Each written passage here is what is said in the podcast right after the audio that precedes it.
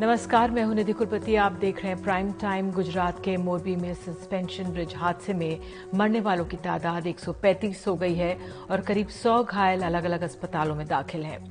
गुजरात सरकार की इस घटना पर दुख जताने के लिए 2 नवंबर को राज्यव्यापी शोक का ऐलान किया गया है। इस बीच आज भी दिन भर बचाव टीमें मोरबी की मच्छू नदी में ये तलाश करती रहीं कि पानी में कहीं कुछ और शव तो नहीं है। हालांकि अब और शवों के होने की संभावना नहीं दिख रही है, लेकिन बचाव टीमें फिर भी कोई कसर नहीं छोड़ रहीं। इस बीच रविवार शाम को हुए हादसे की गंभीरता से जांच की मांग तेज हो गई है। जो जांच अभी तक हुई है उसमें पुलिस ने 9 लोगों को गिरफ्तार किया है। जिन लोगों को गिरफ्तार किया गया है उनमें पुल निर्माण का ठेके लेने वाली कंपनी ओरेवा के मध्यम दर्जे के अधिकारी, टिकट विक्रेता और सुरक्षाकर्मी शामिल हैं। लेकिन इस पुल के नए सिरे से मरम्मत का ठेका लेने वाली कंपनी ओरेवा का बड़ा अधिकारी और मालिकों के खिलाफ कोई कार्रवाई नहीं की गई है। जो एफआईआर दर्ज की गई है उसमें ओरेवा कंपनी या उसके मालिक जयसुख पटेल का नाम नहीं है, ना ही अब तक कोई पूछताछ की गई है। घड़ी बनाने वाली कंपनी ओरेवा को पुल बनाने का ठेका कैसे दे दिया गया, इस पर सवाल खड़े हो रहे हैं। यही नहीं, कंपनी ने पुल को खोलने से पहले फिटनेस सर्टिफिकेट भी नहीं लिया था। मोरबी की जो नगर पालिका के प्रमुख संदीप सिंह झाला ने एनडीटीवी से पहले ही ये बता चुके हैं और इस सब के बावजूद ओरेवा कंपनी के सभी बड़े अधिकारी लापता हैं। इस बीच प्रधानमंत्री नरेंद्र मोदी ने आज मोरबी में घटनास्थल का दौरा किया और हादसे की वजहों का जायजा लिया। प्रधानमंत्री के दौरे के दौरान पुल के एक छोर पर ओरेवा कंपनी के बोर्ड को कपड़े से ढक दिया गया था। प्रधानमंत्री ने मौके पर पहुंचकर राहत अभियान में शामिल लोगों से बात की। उसके बाद एसपी सिटी के दफ्तर में पहुंचकर उन्होंने जो राहत और बचाव इंतजामों के लिए जरूरी दिशा निर्देश दिए। प्रधानमंत्री मोदी ने एक उच्च स्तरीय बैठक की जिसमें राज्य के मुख्यमंत्री, कई मंत्री और अफसर शामिल हुए। प्रधानमंत्री ने सबसे पीड़ित परिवारों के संपर्क में रहने और पूरी मदद करने के निर्देश दिए हैं। प्रधानमंत्री मोरबी के सरकारी अस्पताल भी पहुंचे वहां पर और घायलों का उन्होंने हालचाल जाना। घायल लोगों को हौसला दिया, डॉक्टर से इलाज के बारे में हिदायत भी दी। लेकिन खास बात यह कि प्रधानमंत्री मोदी के दौरे की जानकारी मिलते ही कल से अस्पताल के कायापलट की तैयारी शुरू हो गई थी। विपक्षी कांग्रेस और आपने आरोप लगाया कि ये तैयारियां प्रधानमंत्री के फोटोशूट के लिए इवेंट मैनेजमेंट की तरह हैं। इस सरकारी अस्पताल में काफी संख्या में घायल भर्ती हैं। प्रधानमंत्री के दौरे के दौरान अस्पताल में कोई कमी नजर न आए, इसके लिए आनन फानन में रंग पुताई रात में ही शुरू कर दी गई। एनडीटीवी की जानकारी के मुताबिक इसके लिए 40 पेंटर्स लगाए गए, पुराने वाटर कूलर्स हटाकर नए वाटर कूलर लगाए गए, नई नई चादरें बिछा दी गईं। इस दौरान अस्पताल में मरीज और उनके तीमारदार परेशान होते रहे। और आपको बता दें, लेकिन अस्पताल प्रबंधन को शायद ये फिक्र ज्यादा नहीं थी, वो दूसरी तरफ थे, डॉक्टर्स उसकी तरफ देख रहे थे, लेकिन अस्पताल प्रशासन अपने अस्पताल को चमकाने में लगा हुआ था। जो स्टाफ था वो सफाई करता हुआ देखा। हमारे सहयोगी अंकित त्यागी बता रहे हैं कि कैसे प्रधानमंत्री के दौरे से ठीक पहले अस्पताल की सारी कमियों को छुपाने की कोशिश कल रात से कर दी गई थी। ये वो वार्ड है कल तक यहाँ पर, ये देखिए कल की तस्वीर अगर आप देखें और अगर मैं आज की तस्वीरों से इन्हें मिलाऊंगा तो जमीन आसमान का आपको फर्क दिखाई पड़ेगा। कल जब मैं यहाँ पर आया था तो यहाँ पर लोग चढ़कर स्ट्रेचर पे चढ़ के ये पंखों की सफाई में लगे हुए थे। ये चादरें थोड़ी अलग रंग की थी, आज अलग रंग की हैं। ये जो भाई साहब हैं, मैं आपको एक एक व्यक्ति बताता हूं कल रात को कहां था। ये जो भाई साहब हैं जिनके गले में चोट लगी है, मैं इनसे बात नहीं करूंगा। ये कल इस तरफ थे दूसरे नंबर के बेड पर, और ये सारे जो आपने पोस्टर देखे हैं ना, ये पोस्टर्स कल यहाँ पर नहीं थे। उसके अलावा जो व्यक्ति, ये जो भाई साहब हैं, ये जो यहाँ पर जिनके हाथ में चोट लगी हुई है, कल जब मैं रात को आया था ये इसी बेड पर थे। पर हाँ, ये आईवी जो सबकी लगी हुई है, ये आईवी कल नहीं थी, क्योंकि और अगर किसी को लग रहा हो कि मैं ये बात ऐसे ही कह रहा हूं, हमारे पास ये तस्वीरें हैं प्रूव करने के लिए। जिन भाई साहब को अभी आप बात करते देख रहे हैं, इनके पैर में चोट लगी होगी, मैं देख नहीं पा रहा हूं, अगर मैं कैमरा थोड़ा पास जाएगा तो आपको दिखाएगा, इनके पैर में चोट लगी हुई है। ये कल बिल्कुल कोने वाले उस बिस्तर पे थे जहां पर ये आज हैं। तो काफी बड़ी तादाद में लोगों को इधर से उधर जरूर किया गया है। वाटर कूलर भी आपको दिखा देता हूँ एक बार, जो कल मेरे सामने लगा था। ये जो प्लेटफॉर्म है ये भी मेरे सामने ही कल बना था, इसकी तस्वीरें हमारे पास हैं। ये पूरा टूटा हुआ था, इस पर यहाँ पे काम चल रहा था। और ये जो वाटर कूलर नया है ये इधर रखा हुआ था, बिल्कुल इस कोने पे, इसके डब्बे के साथ, अपने डब्बे के साथ ये वाटर कूलर यहाँ पर इंतजाम के लिए रखा गया था, जिसको अब लगा दिया गया है। पानी चल रहा है क्या? ये संकेत मैं आपको एक चीज़ दिखाना चाहता हूँ। ये वाटर कूलर लगा दिया गया है पर इसमें पानी नहीं है। मतलब ये आपको बताता है कि कितनी जल्दबाजी में ये सब इंतजाम किए गए हैं कि ये वाटर कूलर तो है पर इसमें पानी नहीं है। अब ये नल दबाए जाएं, पानी यहाँ मिलेगा नहीं। लोग शायद पूछ रहे होंगे कि इससे अच्छा तो पुराना वाला वाटर कूलर था जिससे पानी तो कम से कम निकल रहा था, लेकिन जल्दबाजी में करा गया है। तो इसके कनेक्शन जो हैं, लगता है मुझे, वो नहीं लगाए गए हैं। पाइप जाना था वहाँ तक, ये कल शायद तेज़ गति में काम जो हुआ है उससे कनेक्ट नहीं कर पाए और ये वाटर कूलर में पानी भी नहीं आ रहा है फिलहाल। तो अब आप ये समझ लीजिए कि कितना इंतज़ाम जो है, इतना जो बात हो रही है कि सरकार का कितना बढ़िया इंतज़ाम है, उस इंतज़ाम की एक ये भी कहानी है। एक वाटर कूलर नया लग गया है, कुछ दिनों में शायद इसमें पानी भी मिलेगा। पर ठीक है, प्रधानमंत्री के आने के बाद कुछ दिनों तक तो कम से कम इस अस्पताल में कुछ सुविधाएं बेहतर हो ही जाएंगी। आप लोगों की ड्यूटी यहीं पर है? अच्छा, मतलब मैं भी बस ये जानना चाह रहा था कि आप लोगों ने देखा प्रधानमंत्री जी आए थे यहाँ पर? हाँ, देखा हमने। आपने देखा? हाँ, देखा। क्या बात कर रहे थे प्रधानमंत्री जी? नहीं, वो नहीं, हम तो लैब में थे। आप लैब में थे? लैब में थे। हमको आने नहीं दिया, सिक्योरिटी ज्यादा पे थी, हमको ऊपर आने नहीं दिया। आप लोग इसी फ्लोर पे काम करते हैं? हाँ, इसी फ्लोर पे काम करते हैं। पानी कैसे पीते हैं आप लोग? पानी हम घर का पीते हैं, यहाँ पे नहीं है। अच्छा, नहीं है घर का, घर से लेते हैं। क्यों लगाया नया? वो तो ऐसे ही दिखावा के लिए, रातों रात लगा दिया। रातों रात वाटर कूलर लग गया? हाँ। बिना कनेक्शन का वाटर कूलर? वो तो मालूम नहीं, हमने नहीं देखा है। आप लोग तो अपना पानी घर से ही लाते हैं। और पेशेंट क्या करते हैं जी? क्या कह रहे हैं आप? यहाँ पे कोई सुविधा होती है नहीं है।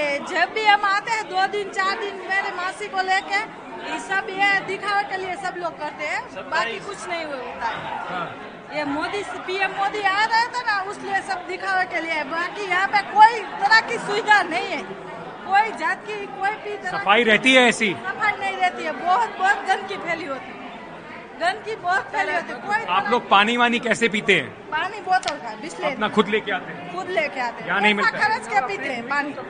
मेरी मौसी को 2 दिन 4 दिन के वो स्वास्थ्य चल जाता है, हम लेके इधर आते हैं, इधर बहुत गंदगी होती है, इधर बैठ के तुमको पानी भी पीना बहुत तंगी पड़ जाता है, ऐसा होता है। और आपको बता दें कि अस्पताल में जिस तरह आनन फानन में काया की कोशिश की गई है, उसमें नए वाटर कूलर तो रख दिए गए थे लेकिन पानी का कनेक्शन जुड़वाना प्रशासन भूल गया था। और फिर अंकित त्यागी की ये रिपोर्ट आप देखिए। और फिर उसके बाद जब शायद प्रशासन ने भी नोटिस किया और एनडीटीवी की इस रिपोर्ट के बाद प्रशासन जागा और वाटर कूलर में कनेक्शन जोड़ दिया गया। मोरबी सस्पेंशन पुल हादसे में जिस तरह से ये सब हुआ, आप देखिए पहले अंकित त्यागी की रिपोर्ट। कुछ देर पहले इसी वाटर कूलर के सामने खड़े होकर मैंने आपको एक रिपोर्ट दिखाई थी कि कैसे ये वाटर कूलर जो नया लगाया गया है, वो उसका पानी का कनेक्शन तक नहीं किया गया। इस वाटर कूलर में पानी नहीं आ रहा था। कम से कम चलिए हमारी रिपोर्ट का ये फायदा जरूर हुआ कि आनन फानन में प्रशासन ने मोदी जी के जाने के बाद भी इस वाटर कूलर का ये कनेक्शन दिया और इसको पाइप से जोड़ दिया है। तो जो वाटर कूलर अब तक पानी के लिए खुद भी तरस रहा था और यहाँ पर लोग भी तरस रहे थे उसके पानी के लिए, वो अब काम कर रहा है। ये जानकारी देते हुए थोड़ा हर्ष जरूर है इस बात का कि चलिए मोदी जी के आने का और हमारी रिपोर्ट का इतना फायदा जरूर हुआ कि ये पानी का कूलर अब चल रहा है और यहाँ पर नया कूलर है। तो कुछ दिनों तक लोगों के, मोरबी के सिविल अस्पताल के फर्स्ट फ्लोर पर लोगों के काम जरूर आता रहेगा। सहयोगी प्रवीण के साथ अंकित त्यागी, मोरबी, एनडीटीवी। तो मोरबी के पुल हादसे में मरने वालों में ज्यादातर महिलाएं और बच्चे भी रहे। जिन परिवारों पर यह हादसा गुजरा वो जीवन भर इससे उबर नहीं पाएंगे। हमारी सहयोगी तनुश्री पांडे ने पीड़ित परिवारों से बात की है और पीड़ित उनसे बात करते हुए भावुक भी हो रहे हैं, अपना दर्द बताते रहे।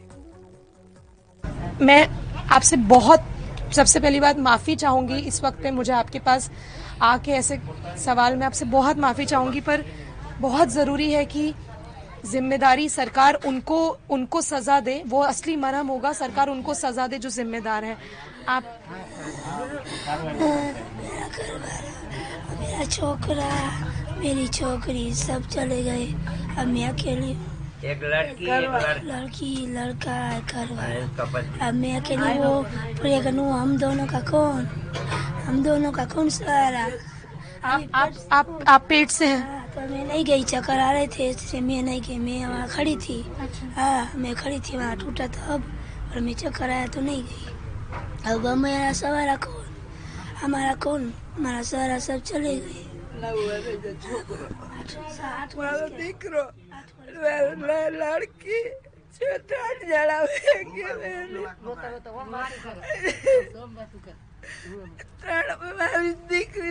દીકરો મારો મોટો દીકરો દર્દ વહી ગયો, મારી બહુ એકવાર આવે છે પેટ છે એ ન ગઈ એ બતાડે ગયા બુડી ગયા ગયા બિચારા એની મમ્મી એના પપ્પા સસરા છે કોઈ નથી, બીજું સાસુ સસરા છે મા બાપ છે બીજું કોઈ નથી। परिवार चला गया, अब किसके सहारे रहोगे? अब हम दोनों किसके सहारे रहते? हमें बेकियाँ रहती है बीजा बजा वया गया हमारा घरवाला छोकरी हमारा छोकरो बधाई तने तन बूढ़ी गया। दीदी बहुत बहुत मुश्किल समय है और मैं आपसे हाथ जोड़ के सबसे पहले माफ़ी चाहूँगी कि मुझे ऐसे समय पे आना पड़ रहा है। हम लोग आपके साथ हैं, हम लोग पूरी कोशिश करेंगे जितना आप लोग को जो भी मुआवजा हो पाए। अगर इस वक्त पे अगर आपकी आवाज़ पूरा देश सुन सकता है, अगर आप कुछ भी सरकार से मांगना चाहेंगी, प्रधानमंत्री यहाँ आए थे, आपका कुछ भी मांग है?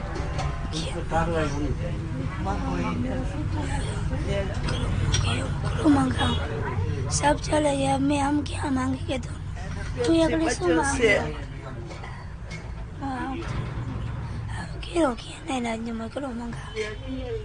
दादा आप भी उस वक्त पे आप इनके जो बच्चे जो गुजर गए आप उनके दादाजी हैं? दादाजी हैं, इसका दादाजी। आप भी थे उस वक्त पे ब्रिज पे? नहीं आप नहीं थे। इतनी बड़ी दुर्घटना हो गई। अभी प्रधानमंत्री भी आए हुए थे कुछ ही समय पहले, उन्होंने कहा है कि पूरी जो भी जिम्मेदार है इसके पीछे उनको जरूर उनको पनिश किया जाएगा। आपकी कोई भी मांग है इस वक्त पे पूरा देश आपकी आवाज सुन सकता है। माफी चाहूंगी आपसे इस वक्त पे आना पड़ रहा है, हाथ जोड़ के माफी चाहूंगी दादा, पर कुछ भी अगर आप, क्योंकि जरूरी है, सबसे ज्यादा जरूरी है इस वक्त पे कि आगे इस तरीके की दुर्घटनाएं ना हो। आप कुछ कहना चाहेंगे सरकार से, कोई मांग है आपकी?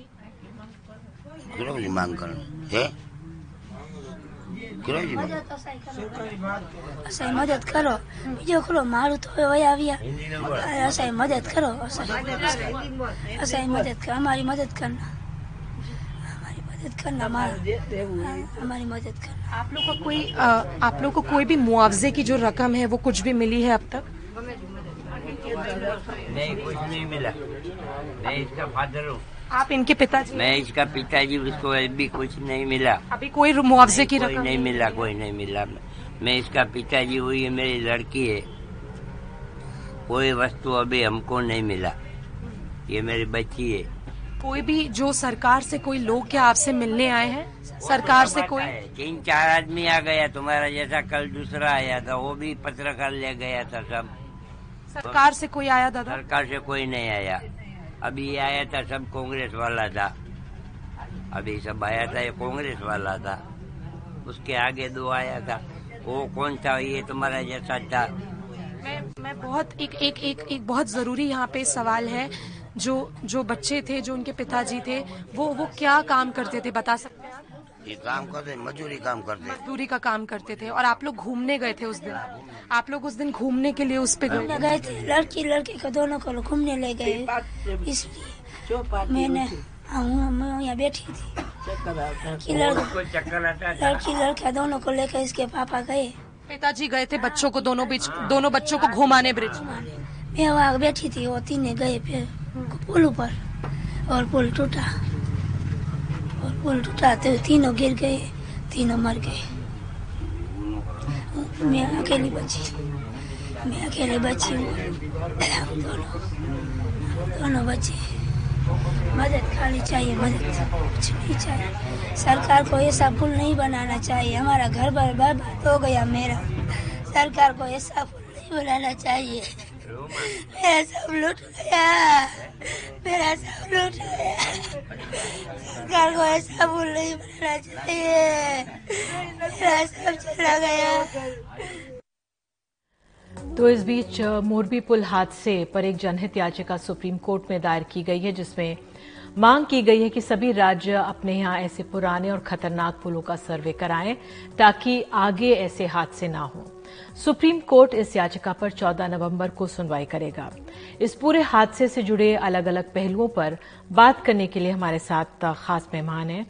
आपको बता दें, अर्जुन मुखवाडिया नेता कांग्रेस हमारे साथ हैं, सौरभ भारद्वाज विधायक आम आदमी पार्टी, आसिफ भामला प्रवक्ता बीजेपी और Ajay Umat group editor Ahmedabad Mirror हमारे साथ हैं। पहले बामला जी, मैं आप ही के पास आऊंगी और पहला सवाल यही है, क्योंकि अपडेट यह है कि जो राजकीय शोक है वो कल है, उसका अनाउंस किया गया कल है। ये डिले क्यों, 4 दिन हो गए, इतना लेट क्यों राजकीय शोक अनाउंस किया जा रहा है, क्या कारण है? मुझे ये ऑडियो बराबर नहीं है, अगर आपने ठीक कराए तो अब आप मुझे सुन सकते हैं क्या ठीक से?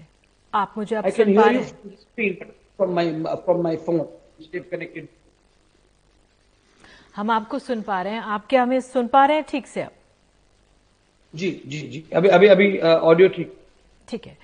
मैं ये पूछ रही थी, जो राजकीय शोक कल है, मुख्यमंत्री ने अनाउंस किया है, इतना विलंब का कारण क्या है? 4 दिन बाद क्यों? ये इतना विषय गंभीर है, मामला ये मोरबी में जो हुआ है, क्या इतना गंभीर नहीं मानते? क्यों इतना डिले, 4 दिन बाद क्यों?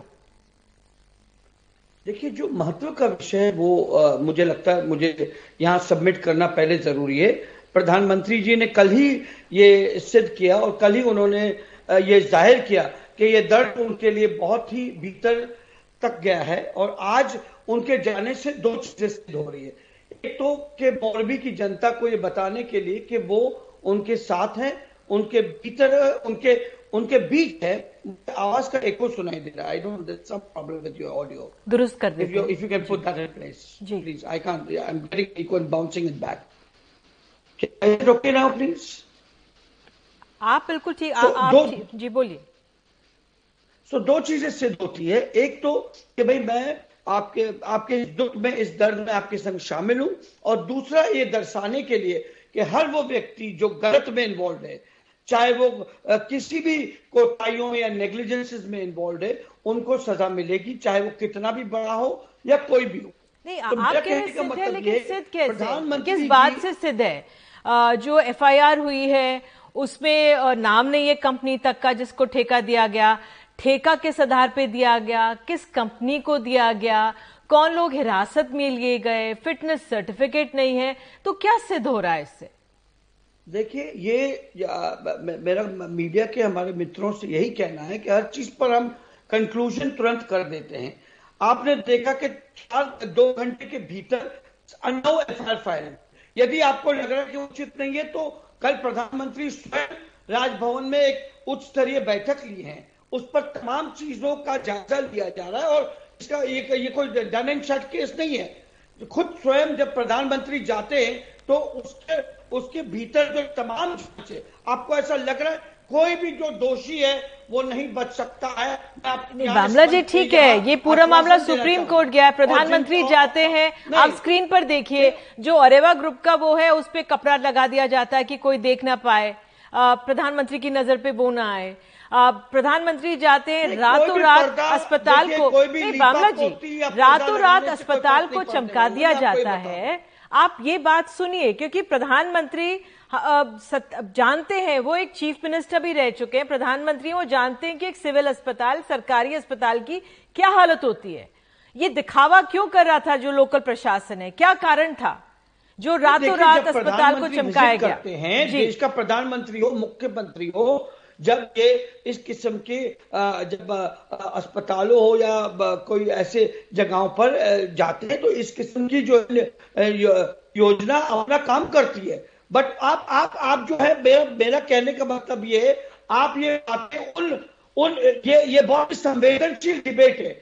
हमें यहाँ पर कुछ ऐसी बातें नहीं करनी चाहिए जिससे जो पीड़ित है उनके जख्मों में नमक झेलने का। बिल्कुल बामला जी, बिल्कुल बामला जी, क्यों हम ऐसी और अन्य विरोधी संवेदनशील उनका मैं एतराज नहीं, लेकिन यदि मीडिया भी इस किस्म के प्रश्न उठाएगा, देखिए आज हम उनके लिए क्या बेहतर कर सकते हैं। ये जो गिद्ध है जो गलत खबरें फैलाकर जो है इश्यू और नैरेटिव को हटाना चाहते हैं, वो उससे उसमें कम से कम हम जैसे जिम्मेदार लोग, आप जैसे जिम्मेदार चैनल लोग ऐसा कहकर उन पे नमक झड़ने का काम न करें, मेरी आपसे ये विनती है। बिल्कुल बामला जी, आप ये बताइए क्या नैरेटिव, ठीक है, आप बताइए आपकी आपत्ति क्या है, क्या नैरेटिव हमने ऐसा बता दिया जिसमें नमक छिड़के? क्योंकि हम तो मरहम ही लगाना चाह रहे हैं और हम ये चाह रहे हैं कि ऐसी कभी हादसा कभी ना हो हमारे देश में, और इससे ये नजीर बने, ऐसे कदम उठाए जाए कि उन्हें इसका कंसर्न है। कल आपने स्वयं देखा, उन्होंने कहा कि ये जख्म मेरे को बहुत गहरी चोट पहुंचाया है और कल से ये हम देश के प्रधानमंत्री जी, मुख्यमंत्री, पूरा प्रशासन लगा हुआ है, 150 के ऊपर लोगों की जानें बचाई गई। ये किसी ने ऐसा नहीं किया है। गुजरात ने हमेशा भारतीय जनता पार्टी के संग खड़ा रहा है और आदरणीय मोदी जी के संग खड़ा हुआ है, तो मोदी जी उन्हें मायूस नहीं होने देंगे, मैं आपको इस बात का आश्वासन दिला सकता हूँ। ठीक है, आपका आश्वासन अर्जुन मुखवाडिया आपको लेकर आएंगे। कानून उन्हें नहीं बख्शेगा, चाहे आप लोग कोई बात करें, बहुत जरूरी है ये आश्वासन ले।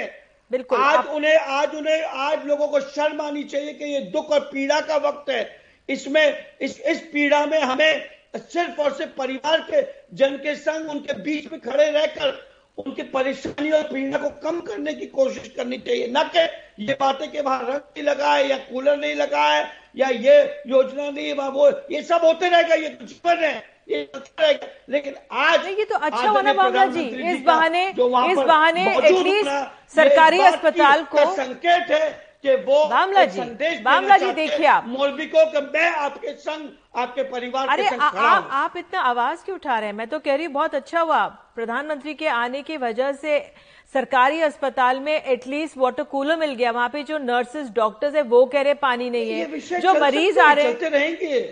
देखिए ये विषयों का महत्व जरूर है, लेकिन इस वक्त पर जब कहीं क्योंकि हम अपना हेल्थ बजट कम कर देते हैं ना सर, कोई बात नहीं। बहरहाल आपका जो गुस्सा है वो भी जायज है। मुझे बताया जा रहा है सौरभ भारद्वाज जी कुछ कहना चाह रहे हैं। राजनीतिक रोटियां सेक रहे हैं, लेकिन चैनल राजनीतिक रोटियां कहाँ से सेक रहे हैं? ठीक है सौरभ, आप बोलिए जी, फिर मैं अर्जुन जी के पास। मैं 2-3 विषयों पर बात रखना चाहता हूँ।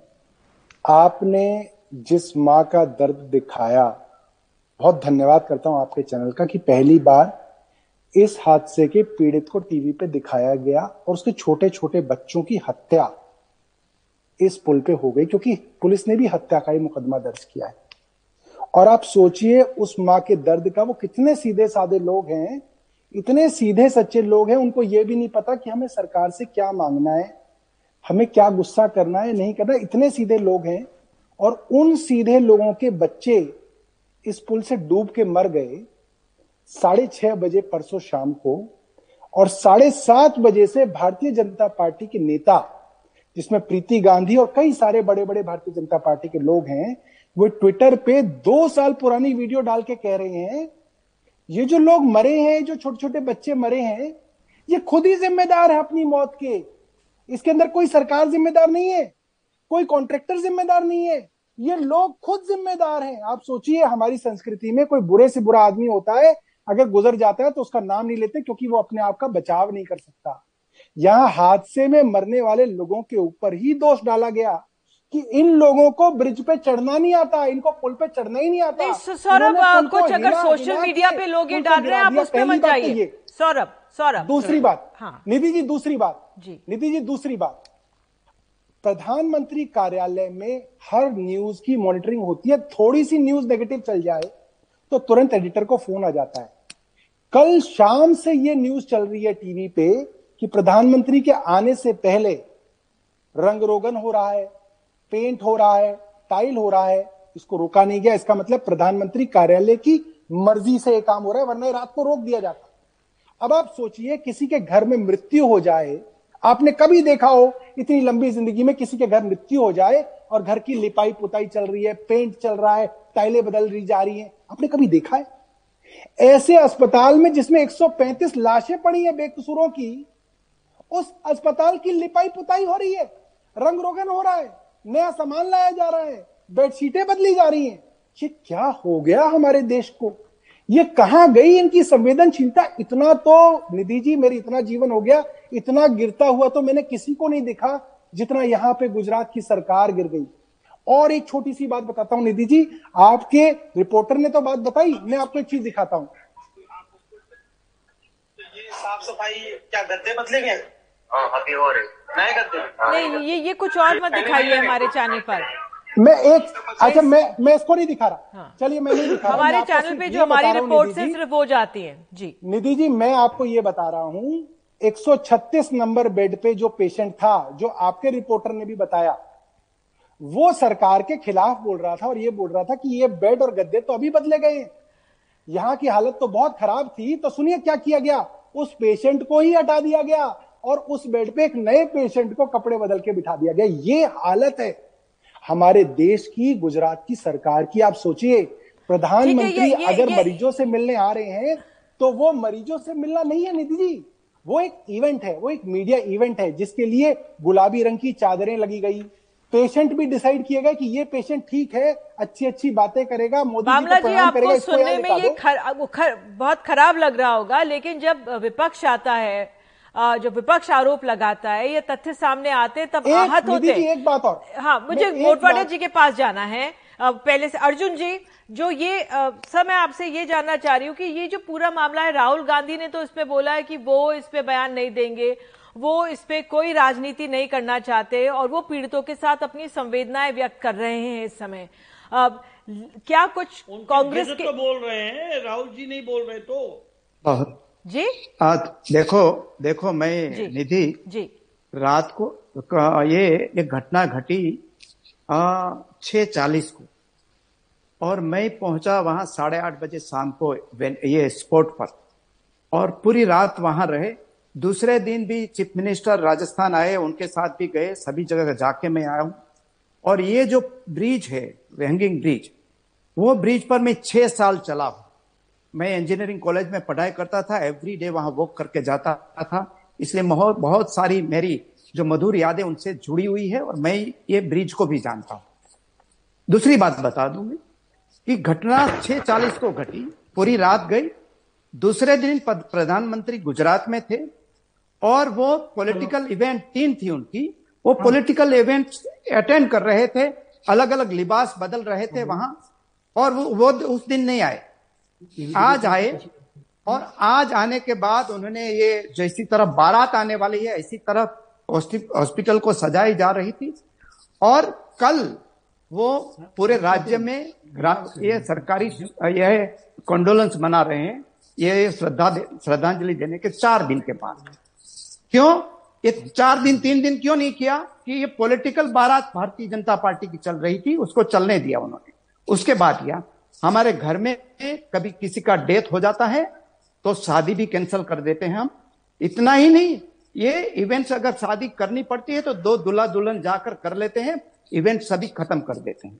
लेकिन उन्होंने तो क्या सोचा कि पहले हमारी बारात हो जाने दो, बाद में वहां जाकर हम कॉन्डोलेंस मनाएंगे। तब तक हमें भी नहीं मनाना है, पूरे राज्य को भी नहीं मनाना है। हमारी भी पॉलिटिकल इवेंट कल थी, 31 सितंबर को हमारी यात्रा निकलने वाली थी, हमने पूरा रद्द कर दिया। दूसरी बात, पॉलिटिकल करने की बात आती है, हमने तो ये कभी सवाल नहीं किया कि ये एक्ट्स ऑफ गॉड है या एक्ट्स ऑफ फ्रॉड है। प्रधानमंत्री जी, जो पानी में बहुत भारी बारिश हो जाने से बंगाल में एक ब्रिज गिर गया था, उसी समय प्रधानमंत्री जी ने क्या कहा था कि ये भगवान ने मैसेज भेजा है कि ये बुरी सरकार है, उनको हटाना है, नहीं तो पूरा बंगाल का खत्म कर देंगे। इतना ही नहीं, ये एक्ट्स ऑफ गॉड नहीं है, एक्ट्स ऑफ फ्रॉड है। हमने तो ये सवाल आज तक नहीं किया। हम तो ये जरूर सवाल कर रहे हैं कि ये दुल्हा, ये बारात नहीं आ रही थी कि अपना जो पूरा घर है उसको सज धज के तैयार कर रहे थे, इवेंट्स की रानी जो थे। ऐसा काम उन्होंने ये जो फूल बचाने के लिए किया होता या मैनेजमेंट के लिए किया होता तो मैं मानता कि तारीफ भी करता कि ठीक किया। लेकिन 1 बजे तक वहां एडमिनिस्ट्रेशन नहीं आया। हाँ। और आज प्रधानमंत्री जी जिस हीरो का सम्मान किया वो हीरो ने सब रेस्क्यू ऑपरेशन किया। मैं उस समय खुद वहां था और सैकड़ों युवा जो खास करके बीजेपी को जिसके पीछे लगे रहे, ये मकरानी भाई और मुस्लिम भाई वहां थे, युवा थे, उन्होंने सबको बचाया। सब लोग उनकी तारीफ कर रहे हैं, आज उसका सम्मान कर रहे हैं। लेकिन मैं पूछता हूं कि पूरा एडमिनिस्ट्रेशन उस समय पॉलिटिकल रैली मोरबी में करने के लिए बिजी थी। एक ही काम ये सरकार का कि मंत्री हो, सीआर पाटिल हो, अमित शाह जी हो, पीएम हो, सबकी रैली किया करो एडमिनिस्ट्रेशन के थ्रू। उसके बीजेपी को वर्कर को नहीं करना है। ये इवेंट्स मैनेजमेंट को जनता साफ कर देगी। ठीक है, आपका ये इवेंट मैनेजमेंट मानता हूँ। उमट जी अब अजय उमट, ठीक है सर, अजय उमट को अब लेकर आते। आपने सबको सुना और वाकई में ये चुनावी राज्य भी है और इतनी ऐसी गंभीर घटना घट जाती है, बहुत दर्दनाक घटना घट जाती है। और सरकार ने भी इसमें एक 5 सदस्यीय कमेटी बना दी है, ऐसा नहीं है। उस पर भी जांच हो रही है, सरकार कह रही है कि हम जांच कर रहे हैं, समीक्षा कर रहे हैं। आपके जहन में क्या सवाल, वहां पे जो लोकल लोग हैं वो आज क्या कह रहे हैं? हो गए हैं 3 दिन अब। अजय उमट को बोलने दीजिए जी।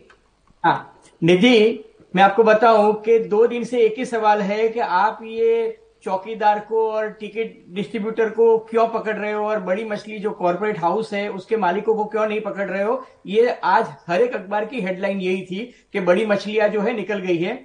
मैं आपको एक डेवलपमेंट बताना चाहता हूं और ये बातें रिपीट नहीं करना चाहता हूं। आज ये डेवलपमेंट हुआ है कि प्राइम मिनिस्टर के आने के बाद उन्होंने जो रिव्यू कमेटी की मीटिंग ली, उसके बाद ये डेवलपमेंट हुआ कि कोर्ट में जब प्रोसिक्यूशन ने बात की तो प्रोसिक्यूशन ने ये बताया पहली बार ऑन रिकॉर्ड कि ये ब्रिज जो है इसमें रिपेयरिंग नहीं हुआ है, सिर्फ 27 लाख रुपए में सिर्फ प्लेटफॉर्म जो है वो बदले गए हैं।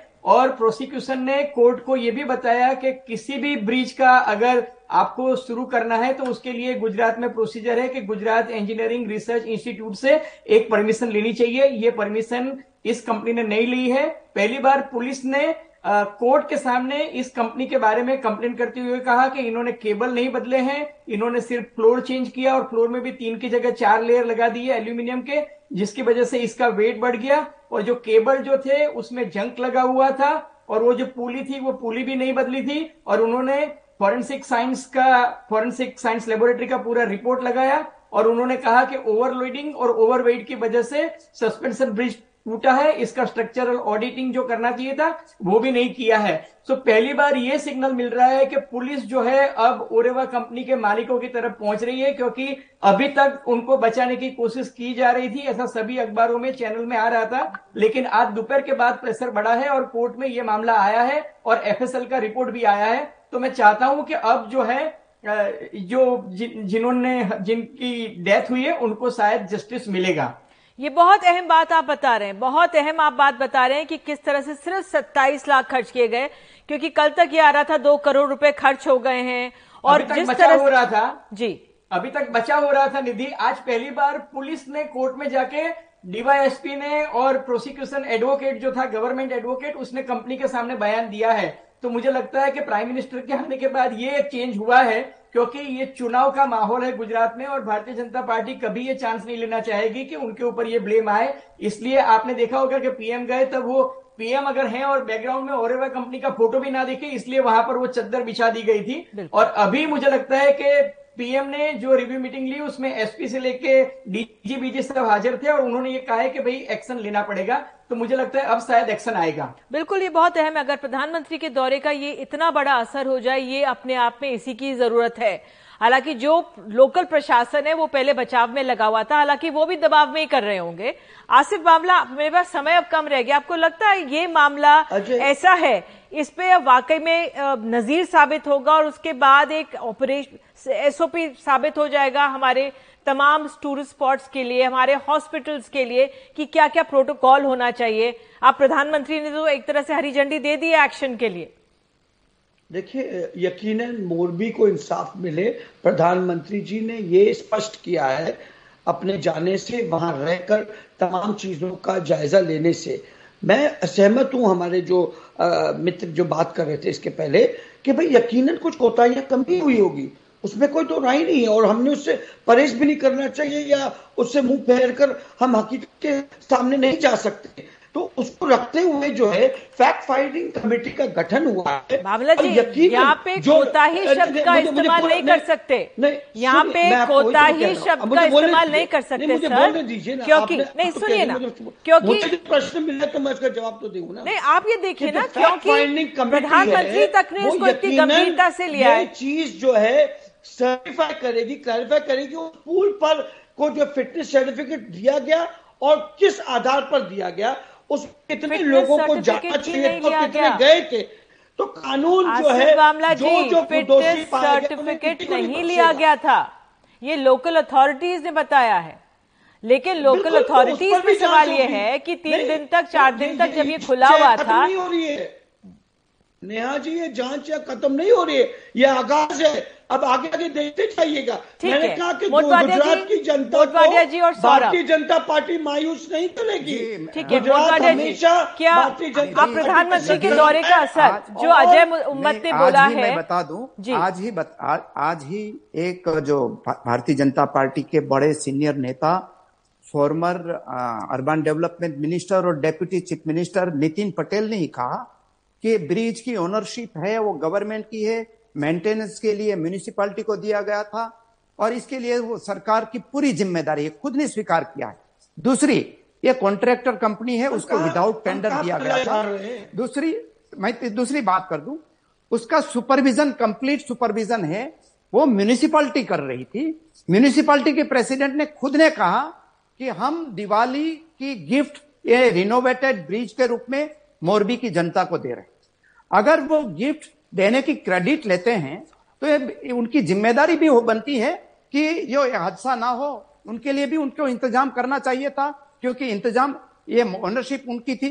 लेकिन उन्होंने कुछ नहीं, सिर्फ ये कहा कि हमने ये रिनोवेटेड ब्रिज है वो बना के मोरबी को दे दिया और उसके बाद 100 आदमी की कैपेसिटी थी, उनकी जगह 375 लोगों को जाने दिया और सबको मरने दिया। लेकिन हमारी कोई, बोलते हैं कि हमारी कोई जिम्मेदारी नहीं, ये कभी नहीं चल सकता।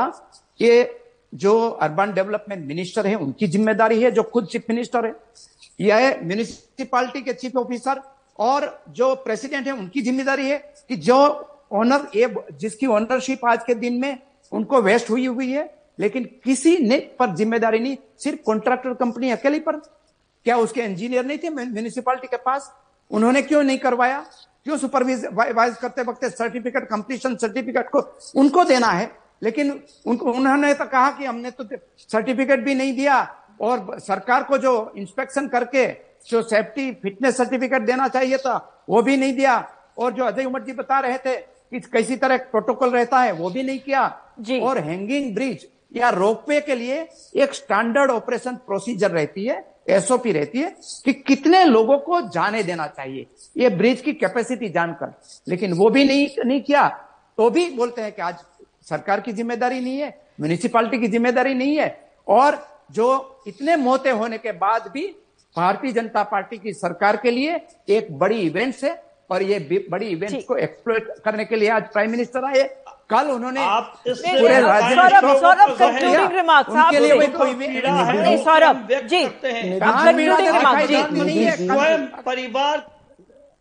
जी, मैं ये कहना चाहता हूँ, जिस प्रदेश के गुजराती भाइयों ने नरेंद्र मोदी जी को मुख्यमंत्री बनाया 3 बार, प्रधानमंत्री बनाया 2 बार, उस प्रदेश के छोटे छोटे गोद के बच्चे नदी में डूब के मर गए और उसके अगले दिन प्रधानमंत्री गुजरात में पॉलिटिकल इवेंट कर रहे हैं, सुबह से शाम तक इवेंट कर रहे हैं, उसके अगले दिन इवेंट कर रहे हैं। और इसलिए इवेंट कर रहे हैं निधि जी क्योंकि कल 2 तारीख को चुनाव आचार संहिता लगेगी, और क्योंकि आचार संहिता लगेगी इसलिए कल का जो है वो शोक लगा दिया कि राजकीय शोक जो है वो परसों होगा। ऐसा कौन सा घर है ये राजनीतिक बयानबाजी चलती रहेगी, बच्चे मर जाएं और वो कहे कि तीसरे दिन शोक होगा, ऐसा कहाँ होता है? नहीं, आपकी बात है, राजनीतिक आरोप प्रत्यारोप चलते रहेंगे, लेकिन वाकई मोरबी की जनता के साथ हम सबकी संवेदनाएं हैं। लेकिन जो हमारा अमूमन इंफ्रास्ट्रक्चर है वो उस पर क्या कभी चुनावों में असल मुद्दा वो बनेगा? क्या ऐसे मुद्दों पर जनता वोट करेगी या चुनाव करीब आते आते जैसे ही तारीखों का ऐलान होगा मसले बदल जाएंगे? बहरहाल आप सब जुड़े, इसके लिए बहुत बहुत धन्यवाद। एक छोटा सा हम लोग ब्रेक लेते हैं।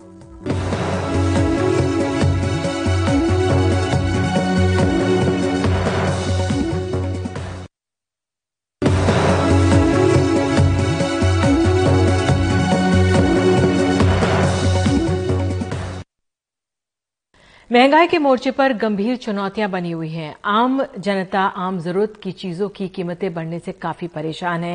सरकार भी इस मुद्दे पर माथापच्ची कर रही है। गुरुवार को महंगाई पर रिजर्व बैंक की एक बड़ी बैठक है जिसमें देश में बढ़ती महंगाई को रोकने के लिए नए उपायों पर चर्चा होगी। इस बीच आम जनता किन परेशानियों से जूझ रही है, हिमांशु मिश्रा की रिपोर्ट देखिए।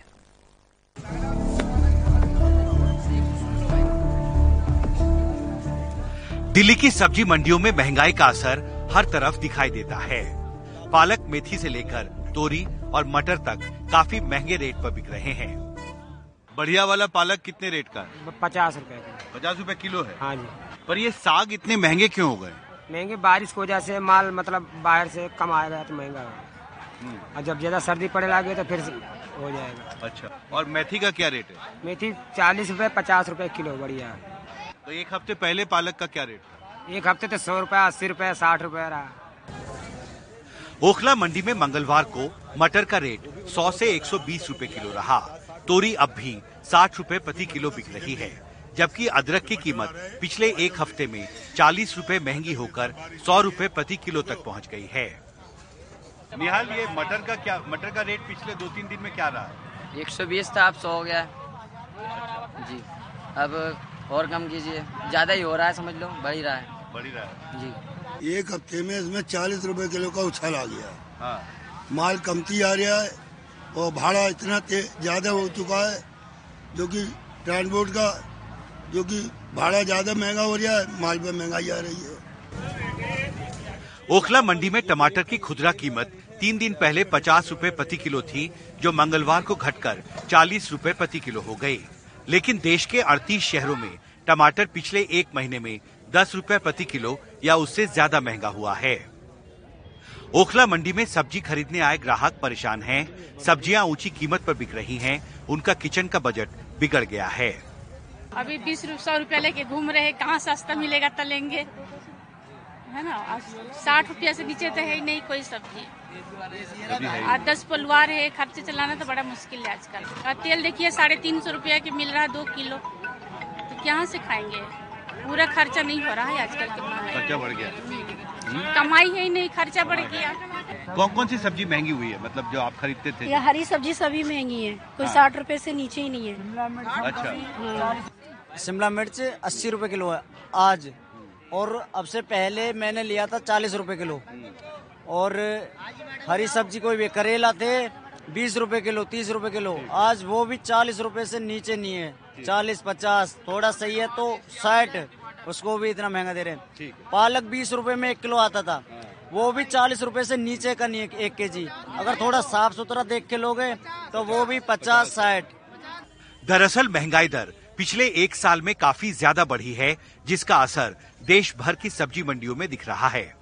सितंबर 2021 में खुदरा महंगाई दर सिर्फ 4.35% थी, जो सितंबर 2022 में बढ़कर 7.41% हो गई। सब्जियों की कीमत पिछले एक साल में 18.05% महंगी हुई है। दलील ये दी जा रही है कि हाल की बारिश में कई फसलें खराब हुई हैं और पेट्रोल डीजल महंगे होने से ट्रांसपोर्टेशन का खर्च बढ़ा है। ये पिछले साल से तो इस साल बहुत ज्यादा महंगी हो रही है। इस समय तो सस्ता हमें मिलता था, इस समय तो काफी सस्ता मिल जाता। हरी सब्जियां तो हमेशा सस्ती मिल जाती थी, इस टाइम तो 30 रुपए मिल जाती थी, यहाँ आके हमको 30 मिल जाती थी। लेकिन अब तो सीधे 60 बोल रहे हैं, 80 बोल रहे हैं। पालक का भी उसने 50 रुपया की 2 गड्डी दे रहा है। हमने कहा किलो लगाओ, 50 का तो नहीं लगा रहा है। हमें दरवाजे का रेट यहाँ का कोई फर्क नहीं है, यहाँ पे इसमें बहुत ज्यादा महंगा कर रखा है। पालक 50 रुपया दे रहा है, बताओ। अब महंगाई नियंत्रित करने में आ रही चुनौतियों की समीक्षा के लिए 3 नवंबर को आरबीआई की मॉनेटरी पॉलिसी कमेटी की एक अहम बैठक हो रही है। अब महंगाई के मोर्चे पर बड़ी होती चुनौती से निपटने के लिए रिजर्व बैंक ऑफ इंडिया के गवर्नर ने गुरुवार को मॉनेटरी पॉलिसी कमेटी की एक महत्वपूर्ण बैठक बुलाई है, जिसमें महंगाई को नियंत्रित करने के नए विकल्पों पर चर्चा होगी। अब देखना महत्वपूर्ण होगा कि महंगाई पर काबू पाने के लिए रिजर्व बैंक ऑफ इंडिया के गवर्नर आने वाले दिनों में क्या बड़े फैसले करते हैं। दिल्ली से प्रेम सिंह के साथ हिमांशु शेखर, एनडीटीवी इंडिया।